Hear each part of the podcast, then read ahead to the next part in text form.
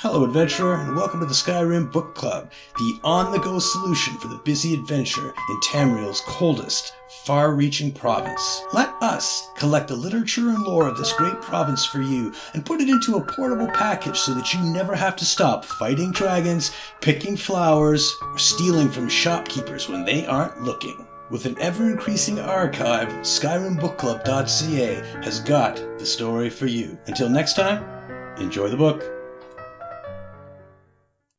Proctor Luciana's Journal, Volume 4, by Proctor Luciana Pullo, the personal journal of a high ranking clockwork apostle. 31 Last Seed, First Era, 2750. I'm not sure why I'm writing this. I kept this journal for Marius's benefit, but he's gone now. 20 years gone. Time supposedly makes things easier, dulls the pain, but my grief is deeper now than it's ever been. Busyness, order, these things help. I threw myself into my work, marshaling the apostles into a stronger, leaner, and more effective order. I cracked down on crime, published a treatise on Marius's alchemical experiments, focused on my spellcraft. But none of these accomplishments come close to filling the gaping hole my son left behind.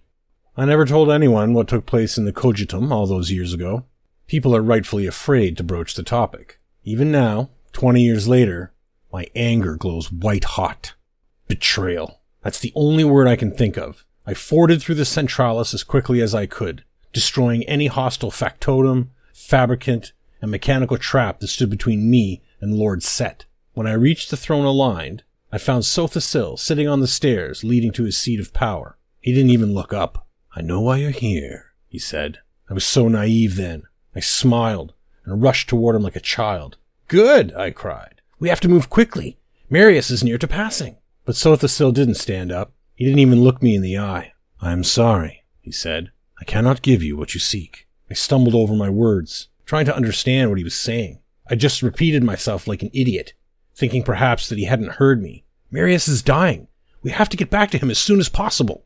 He stood up and pursed his lips before speaking. I'm sorry, was his only reply. We stood there in silence for what felt like an eternity. Eventually, I shook my head and whispered, I don't understand. My body was ruined and you healed me. It's only Marius's heart that needs mending. Seht approached, placed a brass hand on my shoulder, and said, You misunderstand. It is within my power to heal Marius, but circumstances make it impossible. I grieve with you, Luciana. I looked up, and there were tears in his eyes. I felt a great rage rise up within me. I reached for my hammer and lifted it above my head just before Seht whispered a banishing word and sent me hurtling back down toward the surface. Marius died two days later. Sotha Sil remains in the Cogitum Centralis to this day. The other apostles offered the same trite consolations I used to give to the grieving parents of men who died under my command in the Imperial Legion. It was his time. He lived a good and honorable life. On and on. But in my heart, I will never forgive Sotha Sil. Never. I will remain a proctor of the apostles.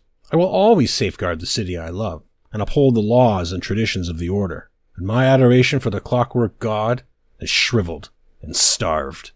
This is my final entry. For any who choose to read this journal, know only this.